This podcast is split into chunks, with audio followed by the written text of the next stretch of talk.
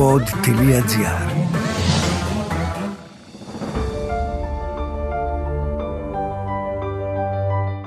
Η ιστορία δεν είναι ξερά ονόματα, ημερομηνίες και γεγονότα. Είναι στιγμές που έμειναν χαραγμένες στο συλλογικό υποσυνείδητο και αποφάσεις που καθόρισαν τη μοίρα ολόκληρων λαών. Είναι πρόσωπα που λατρέψαμε, που μισήσαμε και άλλα που αγνοούμε παντελώς. Αυτά τα πρόσωπα έγιναν δρόμοι, πλατείες, αγάλματα και εικόνες στα σχολικά βιβλία. Τελειώνοντας το σχολείο, νομίζαμε ότι ξεμπερδέψαμε μαζί τους. Μα εκείνα είναι πάντα ανάμεσά μας. Τα συναντάμε γύρω μας παντού και ας μην μπορούμε να το αναγνωρίσουμε. Είναι το αποτύπωμά τους αυτό από το οποίο δεν μπορούμε να ξεφύγουμε. Είμαι η Ελένη Λετώνη και αυτό είναι το podcast «Κάθε γωνιά μια ιστορία».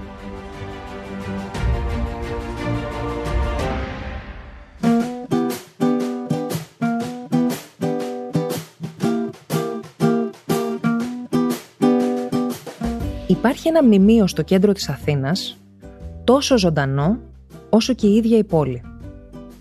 Αναγνωρίσιμο όσο λίγα, έχει φιλοξενήσει από την Αΐντα του Βέρντι το 1916 μέχρι τον τελικό του Ευρωπαϊκού Κυπέλου Μπάσκετ το 1968, με την ΑΕΚ να νικά τη Σλάβια Πράγας μπροστά σε 80.000 άτομα και να στέφεται κυπελούχος Ευρώπης. Εκεί υποδεχτήκαμε και τιμήσαμε Ολυμπιονίκες μας, αλλά και τη θρηλυκή Εθνική Ελλάδος που τον Ιούλιο του 2004 κέρδισε το Euro στην Πορτογαλία. Για να μην μιλήσουμε για τις αναρρύθμιτες συναυλίες που έχει φιλοξενήσει. Εκτός όμως από τον αθλητισμό και τα καλλιτεχνικά δρόμενα, εκτός και από τις φιέστες δικτατορικών καθεστώτων, το μνημείο έχει πρωταγωνιστήσει και σε σπουδαία ιστορικά γεγονότα, ενώ ένας από τους πιο κεντρικούς δρόμους της Αθήνας έχει πάρει το όνομά του. Μιλάμε βέβαια για το Παναθηναϊκό στάδιο ή αλλιώς το Καλιμάρμαρο, όπως το λέμε οι περισσότεροι. Μιας και είναι το μοναδικό στάδιο στον κόσμο που είναι κατασκευασμένο εξ ολοκλήρου από μάρμαρο. Πανέμορφο όποτε, μα όποτε και να το δει κανείς, αλλά εγώ προσωπικά νομίζω ότι είναι ομορφότερο εκείνα τα ηλιόλουστα χειμωνιάτικα πρωινά που οι ακτίνες του ήλιου προβάλλουν πίσω από τα λευκά μάρμαρα και του δίνουν μια λάμψη εκτιφλωτική. Χτισμένο ανάμεσα σε δύο λόφους, τον Αρδιτό και τον Άγρα, μέχρι πριν λίγες δεκαετίες, ο Ηλισσός ποταμός περνούσε μπροστά από την είσοδό του. Μετά τον μπαζώσαμε, φτιάξαμε τη λεωφόρο Βασιλέως Κωνσταντίνου και μποτιλιαριζόμαστε κάθε πρωί όσοι μένουμε στο κέντρο. Ο καημένος ο Ηλισσός βέβαια εξακολουθεί να κυλάει υπόγεια, απλά εμείς δεν τον βλέπουμε. Κάτι που δεν είναι πολύ γνωστό είναι ότι το στάδιο έδωσε το όνομά του σε έναν από τους πιο κεντρικούς δρόμους της Αθήνας. Τη γνωστή σε όλους μας οδό σταδίου. Μπορεί σήμερα η Σταδίου να ενώνει την πλατεία Ομονίας με την πλατεία Συντάγματος, ωστόσο, σύμφωνα με τον αρχικό σχεδιασμό των αρχιτεκτόνων Κλεάνθη και Σάουμπερτ, θα συνέχιζε και μετά την πλατεία Συντάγματος και θα κατέληγε στο Παναθηναϊκό στάδιο.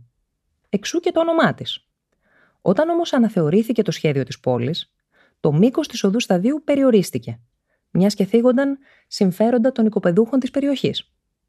Το στάδιο, λοιπόν, ένα από τα πιο χαρακτηριστικά κτίσματα της Αθήνας, αποτελεί αδιάλειπτα ενεργό κομμάτι της ζωής της πόλης από τότε που ανακατασκευάστηκε, το 1896, για τους πρώτους σύγχρονους Ολυμπιακούς Αγώνες. Η ιστορία του σταδίου όμως ξεκινά αιώνες νωρίτερα, στην αρχαία Αθήνα. Το πρώτο στάδιο χτίστηκε τον 4ο αιώνα π.Χ.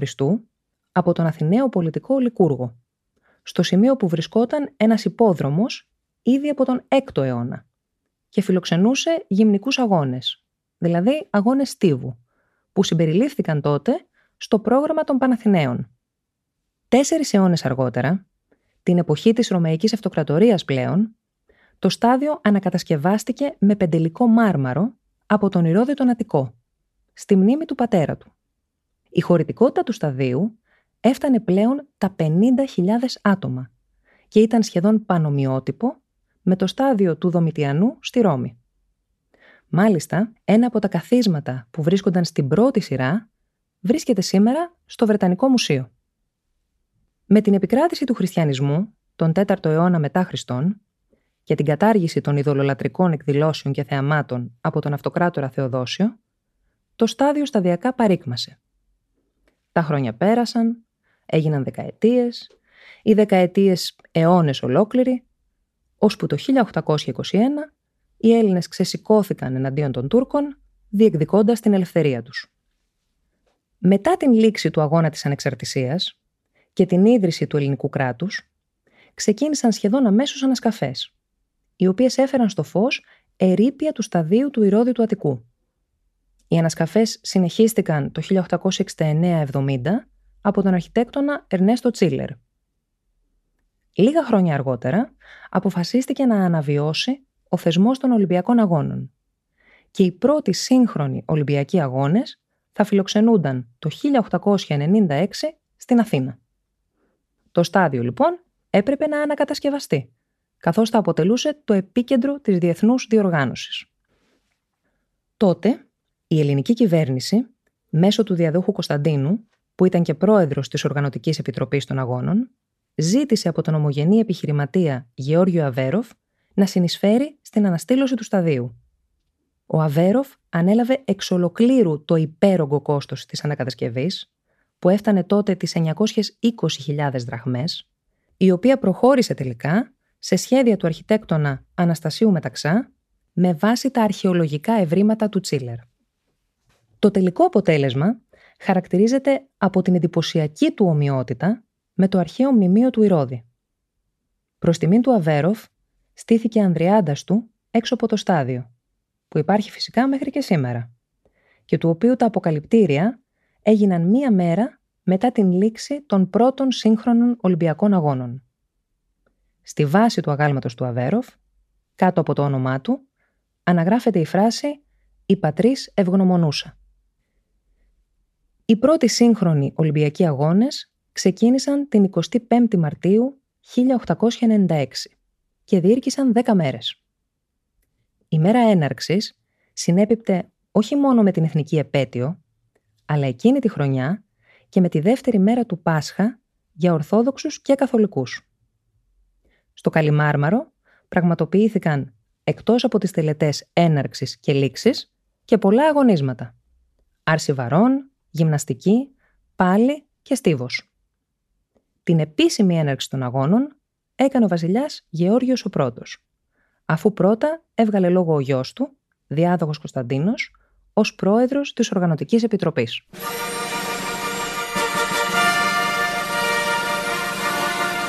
Σε εκείνους τους Ολυμπιακούς Αγώνες πραγματοποιήθηκε για πρώτη φορά το αγώνισμα του Μαραθωνίου. Πρόκειται για έμπνευση του Γάλλου φιλολόγου Μισελ Βρεάλ, που ήταν φίλος του Πιέρ Κουμπαχτά, ιδρυτή και προέδρου της Διεθνούς Ολυμπιακής Επιτροπής. Πατέρα δηλαδή των σύγχρονων Ολυμπιακών Αγώνων. Πηγή έμπνευσης για το μαραθώνιο αποτέλεσε φυσικά ο θρηλυκός Φιδιπίδης, ο δρομέας που σύμφωνα με την παράδοση έτρεξε από τον Μαραθώνα στην Αθήνα για να ανακοινώσει τον ενικήκαμεν επί των Περσών. Η 29η Μαρτίου λοιπόν ήταν η μέρα του Μαραθωνίου και ο αγώνας που ξεκινούσε από το Μαραθώνα θα τερματιζόταν στο Καλιμάρμαρο στάδιο. Από τους 17 αθλητές που έλαβαν μέρος στον πρώτο εκείνο μαραθώνιο αγώνα δρόμου, οι 13 ήταν Έλληνες. Ανάμεσά τους και ένας 23χρονος νερουλάς από το Μαρούσι που άκουγε στο όνομα Σπύρος Λούις. Ο Λούις έλαβε μέρος κατόπιν προτροπής του διοικητή του, ταγματάρχη Ιωάννη Παπαδιαμαντόπουλου, που θυμόταν πόσο γρήγορος ήταν ο Λούις στο τρέξιμο. Λέγεται όμως ότι ο ίδιος αποφάσισε τελικά να συμμετάσχει στο μαραθώνιο για τα μάτια μιας γυναίκας. Ο Λούις αγαπούσε την Ελένη Κόντου, που η θετή της μητέρα ονειρευόταν να την παντρέψει με κάποιον πλούσιο και σπουδαίο γαμπρό. Ο Λούις όμως ήταν φτωχός και αγράμματος. Οπότε η μέλουσα πεθερά δεν ήθελε ούτε να ακούσει για εκείνον. Ώσπου η Ελένη έμαθε για το μαραθώνιο και του είπε «Αν τρέξεις και κερδίσεις, δεν θα μπορεί να πει όχι». Έτσι, ο Λούις το πήρε απόφαση και δήλωσε συμμετοχή. Στις 29 Μαρτίου 1896 λοιπόν, οι 17 ξεκίνησαν από το Μαραθώνα για να διανύσουν τα 40 χιλιόμετρα που ήταν τότε η διαδρομή. Ενώ στην αρχή προηγεί το ένας Γάλλος αθλητής, που είχε πάρει μάλιστα και μετάλλιο στα 1500 μέτρα, ο Λούις δεν φαινόταν να ανησυχεί. Κατά μία εκδοχή μάλιστα, σταμάτησε σε ένα καφενείο στο Πικέρμι, όπου ήπια ένα ποτήρι κρασί για να τονωθεί, διαβεβαιώνοντας ότι θα βγει πρώτος. Πράγματι, 8 χιλιόμετρα πριν τον τερματισμό, ο Γάλλος Αλμπάν Λερμισιeu κατέρευσε από την εξάντληση. Μετά από λίγο, το ίδιο συνέβη και με τον Αυστραλό Τέντι Φλακ, οπότε ο Λούις πέρασε πρώτος. Όταν ένας αγγελιοφόρος έφερε την είδηση στο στάδιο ότι αυτός που προηγείτο ήταν Έλληνας, το ηθικό του κόσμου αναπτερώθηκε και ο χώρος άρχισε να δονείται από την ιαχή Έλλην Έλλην. Στις 5 το απόγευμα, ο Λούις έμπαινε στο στάδιο. Ο κόσμος ενθουσιασμένος διέσπασε τις αστυνομικές δυνάμεις που τηρούσαν την τάξη και ξεχύθηκε στο στίβο. Ο διάδοχος Κωνσταντίνος, μαζί με τον αδελφό του, πρίγκιπα Γεώργιο, κατέβηκαν και εκείνοι μαζί με το πλήθος, τρέχοντας τα τελευταία μέτρα της διαδρομής μέσα στο στάδιο μαζί με τον Λούι, τον οποίο ζητοκράβγαζαν 50.000 θεατές. Ο Λούις τερμάτισε σε 2 ώρες, 58 λεπτά και 50 δευτερόλεπτα. Έλαβε ένα ασημένιο μετάλλιο, τότε στον πρώτο έδιναν ασημένιο μετάλλιο, όχι χρυσό. Ένα κλαδί ελιάς και ο Μπρεάλ του έδωσε και ένα ασημένιο κύπελο. Έλαβε όμως πολλά και διάφορα δώρα ο Λούις. Από κοσμήματα μέχρι διαβίου δωρεάν ξύρισμα. Ο κύριος Κυπαρίσης, πρόεδρος της συντεχνίας Αργυροχρυσοχώων, του πρόσφερε μια χρυσή αλυσίδα. Ο εισαγγελέας του Αρίου Πάγου, κύριος Τζιβανόπουλος, ένα δαχτυλίδι. Ο καφεπόλης Δημήτριος Μπαβέας, δωρεάν καφέδες για ένα χρόνο. Ο Παύλος Αθανασίου, 100 οκάδες κρασί. Η ξενοδόχος Δήμητρα Βιβή, δωρεάν φαγητό εφόρου ζωής. Η Σιδηροδρόμη Αττικής, δωρεάν εισιτήριο εφόρου ζωής ο Μιχαήλ Βόδας μια κυνηγετική καραμπίνα και η εταιρεία Singer μια ραπτομηχανή. Όταν ο βασιλιάς Γεώργιος ο πρώτος τον ρώτησε τι δώρο ήθελε, ο Λούι λέγεται ότι ζήτησε ένα γαϊδουράκι για να μεταφέρει το νερό στα σπίτια. Ο Σπύρος Λούις δεν ξανάτρεξε ποτέ. Νυμφεύτηκε την αγαπημένη του Ελένη και εργάστηκε ως αγρότης, φύλακας στον σιδηροδρομικό σταθμό Μαρκοπούλου και τοπικός αστυνομικός.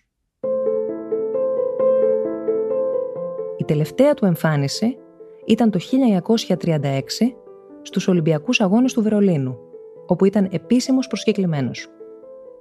Επικεφαλής της ελληνικής Ολυμπιακής Αποστολής, ο Λούις μπήκε στο Ολυμπιακό Στάδιο του Βερολίνου φορώντας την παραδοσιακή φουστανέλα, με σκούρο γυλαίκο.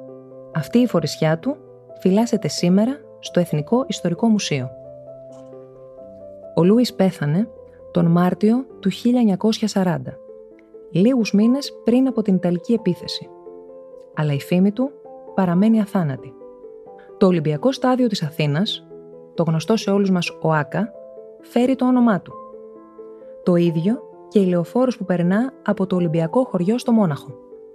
Το 2012, η Ιταλική εταιρεία Vibram έβγαλε ένα μοντέλο παπουτσιών με το όνομα Spiridon LS. Την ίδια χρονιά, το Ίδρυμα Σταύρος Νιάρχος αγόρασε σε δημοπρασία του οίκου Κρίστης στο Λονδίνο το ασημένιο κύπελο που δόρισε ο Μπρεάλ στο Λούι προς 860.000 ευρώ, σπάζοντας κάθε προηγούμενο ρεκόρ δημοπρασίας αναμνηστικών από τους Ολυμπιακούς Αγώνες. Το κύπελο εκτίθεται σήμερα στο Κέντρο Πολιτισμού Ίδρυμα Σταύρος Νιάρχος στην Αθήνα.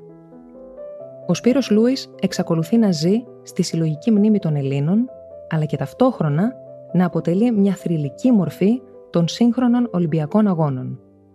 Μέχρι σήμερα, η φράση «έγινα Λούις» είναι συνώνυμο του «εξαφανίζομαι τρέχοντας». Στο επόμενο επεισόδιο θα δούμε το καλυμάρμαρο στάδιο σε μια άλλη ένδοξη στιγμή του.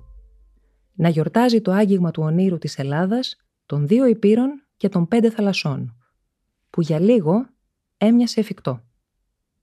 Ανάμεσα στις χιλιάδες κόσμου που ζητοκράβγαζαν και γιόρταζαν, ο φωτογραφικός φακός απαθανάτησε δίπλα-δίπλα δυο γελαστά πρόσωπα να απολαμβάνουν τον θρίαμβο. Η ταραχώδης σχέση τους ξεκίνησε με αντιπάθεια και ψυχρότητα και εξελίχθηκε σε ειλικρινή εμπιστοσύνη και βαθιά εκτίμηση. Τώρα χαμογελούσαν ευτυχισμένοι, ανέμελοι και εντελώς ανυποψίαστοι για τα τραγικά που τους επεφύλασε η μοίρα μόλις στην επόμενη γωνία.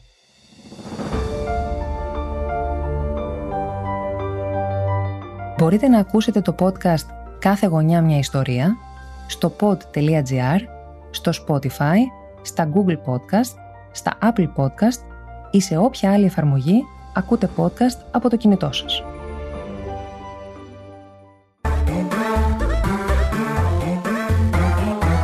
Pod.gr. Το καλό να ακούγεται.